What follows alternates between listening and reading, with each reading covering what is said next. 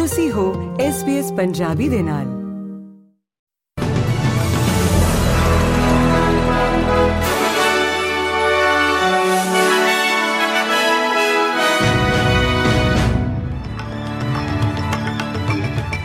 SBS ਦੇ news room ਦੇ ਵਿੱਚ ਤੁਹਾਡਾ ਸਵਾਗਤ ਹੈ ਤੇ ਅੱਜ ਦੀਆਂ ਕੁਝ ਚੋਣਵੀਆਂ ਖਬਰਾਂ ਇਸ ਪ੍ਰਕਾਰ ਨੇ।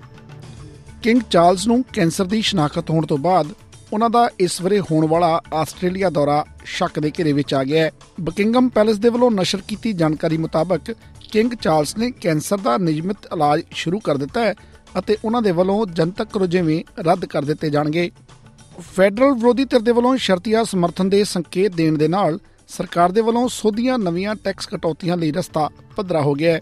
ਜ਼ਿਕਰਯੋਗ ਹੈ ਕਿ ਗੱਠਜੋੜ ਲਗਾਤਾਰ ਸਰਕਾਰ ਦੀ ਨਿੰਦਾ ਕਰ ਰਿਹਾ ਸੀ ਕਿ ਸਰਕਾਰ ਦੇ ਵੱਲੋਂ ਟੈਕਸ ਕਟੌਤੀਆਂ ਦੇ ਆਪਣੇ ਚੋਣ ਵਾਅਦੇ ਨੂੰ ਪੂਰਾ ਨਹੀਂ ਕੀਤਾ ਜਾ ਰਿਹਾ ਪੂਰੇ ਸਿਡਨੀ ਵਿੱਚ ਪੁਲਿਸ ਵੱਲੋਂ ਕੀਤੀ ਛਾਪਾਮਾਰੀ ਦੌਰਾਨ 1 ਮਿਲੀਅਨ ਡਾਲਰ ਦੇ ਪਾਬੰਦੀਸ਼ੁਦਾ ਪਦਾਰਥ ਜ਼ਬਤ ਕੀਤੇ ਜਾਣ ਤੋਂ ਬਾਅਦ ਨਜਾਇਜ਼ ਵੇਪਸ ਵੇਚਣ ਵਾਲਿਆਂ ਨੂੰ ਹੁਣ ਭਾਰੀ ਜੁਰਮਾਨਿਆਂ ਦਾ ਸਾਹਮਣਾ ਕਰਨਾ ਪੈ ਸਕਦਾ ਹੈ। ਪੁਲਿਸ ਨੇ ਸ਼ਹਿਰ ਦੇ ਸਾਊਥ ਈਸਟ ਇਲਾਕੇ ਵਿੱਚ 60 ਦੁਕਾਨਦਾਰਾਂ ਦੇ ਗੁਪਤ ਕਮਰਿਆਂ, ਦਰਾਜਾਂ ਅਤੇ ਨਕਲੀ ਦੀਵਾਰਾਂ ਤੇ ਸੀਲਿੰਗ ਪੈਨਲਸ ਦੇ ਵਿੱਚੋਂ 30000 ਤੋਂ ਵੱਧ ਨਜਾਇਜ਼ ਵੇਪਸ ਬਰਾਮਦ ਕੀਤੇ ਹਨ। ਸਿਹਤ ਮੰਤਰੀ ਰਿਆਨ ਪਾਕ ਦਾ ਆਖਣਾ ਹੈ ਕਿ ਨਿਊ ਸਾਊਥ ਵੇਲਸ ਸਰਕਾਰ ਵੇਪਸ ਦੀ ਪਹੁੰਚ ਨੂੰ ਹਰ ਸੰਭਵ ਤਰੀਕੇ ਨਾਲ ਮੁਸ਼ਕਲ ਬਣਾਉਣ ਦੇ ਲਈ ਵਚਨਬੱਧ ਹੈ। ਕੁਈਨਜ਼ਲੈਂਡ ਸ਼ਾਪਿੰਗ ਸੈਂਟਰ ਦੇ ਬਾਹਰ 70 ਵਰਿਆਂ ਦੀ ਬਜ਼ੁਰਗ ਨੂੰ ਉਸ ਦੀ ਪੋਤੀ ਦੇ ਸਾਹਮਣੇ ਛੁਰਾ ਮਾਰਨ ਵਾਲੇ ਨੌਜਵਾਨ ਉੱਤੇ ਕਤਲ ਦੇ ਦੋਸ਼ ਤੈਅ ਕੀਤੇ ਗਏ ਹਨ। ਬਜ਼ੁਰਗ ਦੀ ਸ਼ਨਾਖਤ ਵਾਇਲਿਨ ਵਾਈਟ ਵਜੋਂ ਹੋਈ ਸੀ ਅਤੇ ਉਸ ਦੇ ਕਤਲ ਦੇ ਦੋਸ਼ੀ 16 ਵਰਿਆਂ ਦੇ ਨੌਜਵਾਨ ਨੂੰ ਹੁਣ ਇਪਸ ਵਿੱਚ ਅਦਾਲਤ ਦੀ ਕਾਰਵਾਈ ਦਾ ਸਾਹਮਣਾ ਕਰਨਾ ਪਵੇਗਾ। ਖਬਰ ਆਸਟ੍ਰੇਲੀਆ ਦੀ ਸਿਹਤ ਸੇਵਾ ਯਾਨੀ ਕਿ ਮੈਡੀਕੇਅਰ ਦੇ ਨਾਲ ਜੁੜੀ ਹੋਈ। ਮੈਡੀਕੇਅਰ ਨੂੰ ਪਿਛਲੇ ਦਿਨੀ 40 ਸਾਲ ਪੂਰੇ ਹੋ ਚੁੱਕੇ ਨੇ ਅਤੇ ਇਸ 40ਵੀਂ ਵਰੇਗੰਢ ਉੱਤੇ ਸਰਕਾਰ ਦੇ ਵੱਲੋਂ ਇੱਕ ਯਾਦਗਾਰੀ ਮੈਡੀਕੇਅਰ ਕਾਰਡ ਜਾਰੀ ਕੀਤਾ ਗਿਆ ਹੈ।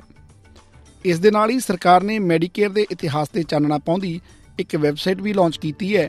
ਇਸ ਵੈਬਸਾਈਟ ਤੇ ਸਿਹਤ ਮਾਰਾਂ ਦੇ ਮੈਡੀਕੇਅਰ ਨਾਲ ਜੁੜੇ ਤਜਰਬਿਆਂ ਨੂੰ ਤਸਵੀਰਾਂ ਅਤੇ ਵੱਖ-ਵੱਖ ਕਹਾਣੀਆਂ ਦੇ ਰਾਹੀਂ ਬਿਆਨ ਵੀ ਕੀਤਾ ਗਿਆ ਹੈ। ਯਾਦ ਰਹੇ ਕਿ ਮੈਡੀਕੇਅਰ ਅਧਿਕਾਰਕ ਤੌਰ ਤੇ 1984 ਦੇ ਵਿੱਚ ਹੋਂਦ 'ਚ ਆਇਆ ਸੀ। ਗੱਲ ਕਰਦੇ ਹਾਂ ਵਿਸ਼ਵ ਪ੍ਰਸਿੱਧ ਵਕਾਰੀ ਸੰਗੀਤ ਪੁਰਸਕਾਰ ਗ੍ਰੈਮੀ ਅਵਾਰਡਸ ਦੀ। 2024 ਦੇ ਗ੍ਰੈਮੀ ਅਵਾਰਡਸ ਵਿੱਚ ਭਾਰਤੀ ਕਲਾਕਾਰਾਂ ਦਾ ਵੀ ਜਲਵਾ ਨਜ਼ਰ ਆਇਆ ਹੈ। ਕੁੱਲ 5 ਭਾਰਤੀ ਕਲਾਕਾਰ ਇਸ ਵਕਾਰੀ ਸੰਗੀਤ ਪੁਰਸਕਾਰ ਦੇ ਨਾਲ ਸਨਮਾਨਿਤ ਕੀਤੇ ਗਏ ਨੇ। ਲੰਗੇ ਦਿਨੀ ਅਮਰੀਕਾ ਦੇ ਲਾਸ ਐਂਜਲਸ ਵਿੱਚ ਹੋਏ ਇਸ ਸਨਮਾਨ ਸਮਾਰੋਹ ਦੇ ਦੌਰਾਨ ਉੱਗੇ ਤਬਲਾ ਵਾਦਕ ਜ਼ਾਕਿਰ ਹੁਸੈਨ, ਬੰਸਰੀ ਵਾਦਕ ਰਕੇਸ਼ ਚੌਰਸੀਆ, ਗਾਇਕ ਸ਼ੰਕਰ ਮਹਾਦੇਵਨ ਵਾਇਲਨ ਵਾਦਕ ਗਣੇਸ਼ ਰਾਜਾ ਗੋਪਾਲਨ ਅਤੇ ਪ੍ਰਕਸ਼ਨਿਸਟ ਸਿਲਵਾ ਗਣੇਸ਼ ਵਿਨਾਕਰਮ ਨੂੰ ਇਹ ਵਕਾਰੀ ਪੁਰਸਕਾਰ ਹਾਸਲ ਹੋਏ ਹਨ। ਇਹਨਾਂ ਸਾਰਿਆਂ ਨੇ ਜ਼ਾਕਿਰ ਹੁਸੈਨ ਦੇ ਨਾਲ ਫਿਊਜ਼ਨ ਗਰੁੱਪ ਸ਼ਕਤੀ ਵਿੱਚ ਜੁਗਲਬੰਦੀ ਕੀਤੀ ਹੈ। ਆਖਰ ਵਿੱਚ ਖਬਰ ਖੇਡ ਮੈਦਾਨ ਤੋਂ ਤੇ ਭਾਰਤ ਦੇ ਵਿਸ਼ਾਖਾਪਟਨਮ ਵਿੱਚ ਇੰਡੀਆ ਇੰਗਲੈਂਡ ਵਿਚਕਾਰ ਚੱਲ ਰਹੀ ਕ੍ਰਿਕਟ ਟੈਸਟ ਸੀਰੀਜ਼ ਦੇ ਦੂਜੇ ਮੈਚ ਦੇ ਚੌਥੇ ਦਿਨ ਟੀਮ ਇੰਡੀਆ ਨੇ ਇੰਗਲੈਂਡ ਨੂੰ 106 ਦੌੜਾਂ ਨਾਲ ਹਰਾ ਦਿੱਤਾ ਹੈ ਤੇ ਇਸ ਜਿੱਤ ਦੇ ਨਾਲ ਟੀਮ ਇੰਡੀਆ ਦੀ ਸ਼ਾਨਦਾਰ ਵਾਪਸੀ ਹੋਈ ਹੈ। ਕਾਬਲੇ ਗੌਰ ਹੈ ਕਿ ਇਸ ਮੈਚ ਨੂੰ ਜਿੱਤਣ ਦੇ ਲਈ ਇੰਗਲੈਂਡ ਦੀ ਟੀਮ 399 ਦੌੜਾਂ ਦਾ ਪਿੱਛਾ ਕਰ ਰਹੀ ਸੀ, ਪਰ ਟੀਮ ਇੰਡੀਆ ਵੱਲੋਂ ਜਸਪ੍ਰੀਤ ਬੁਮਰਾਹ ਅਤੇ ਰਵੀ ਚੰਦਰਨ ਅਸ਼ਵਨ ਦੀ ਅਗਵਾਈ ਹੇਠ ਗੇਂਦਬਾਜ਼ਾਂ ਨੇ ਸ਼ਾਨਦਾਰ ਪ੍ਰਦਰਸ਼ਨ ਕਰਦਿਆਂ ਇੰਗਲੈਂਡ ਨੂੰ 292 ਦੌੜਾਂ ਤੇ ਹੀ ਸਮੇਟ ਦਿੱਤਾ ਹੈ। ਇਸ ਜਿੱਤ ਮਗਰੋਂ ਟੀਮ ਇੰਡੀਆ ਨੇ ਸੀਰੀਜ਼ ਨੂੰ 1-1 ਨਾਲ ਬਰਾਬਰ ਕਰ ਲਿਆ ਹੈ। ਸੀਰੀਜ਼ ਦਾ ਅਗਲਾ ਮੈਚ ਹੁਣ 15 ਫਰਵਰੀ ਨੂੰ ਖੇਡਿਆ ਜਾਵੇਗਾ। ਇਹ ਸਨ ਅੱਜ ਦੀਆਂ ਕੁਝ ਚੋਣਵੀਆਂ ਖਬਰਾਂ। SBS ਪੰਜਾਬੀ ਤੋਂ ਮੈਂ ਹਾਂ ਪਤਰਸ ਮਸੀਹ।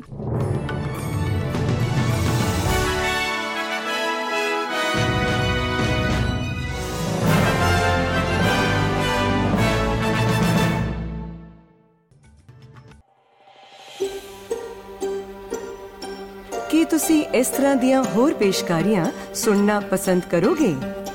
Apple Podcast, Google Podcast, Spotify ਜਾਂ ਜਿੱਥੋਂ ਵੀ ਤੁਸੀਂ ਆਪਣੇ ਪੋਡਕਾਸਟ ਸੁਣਦੇ ਹੋ।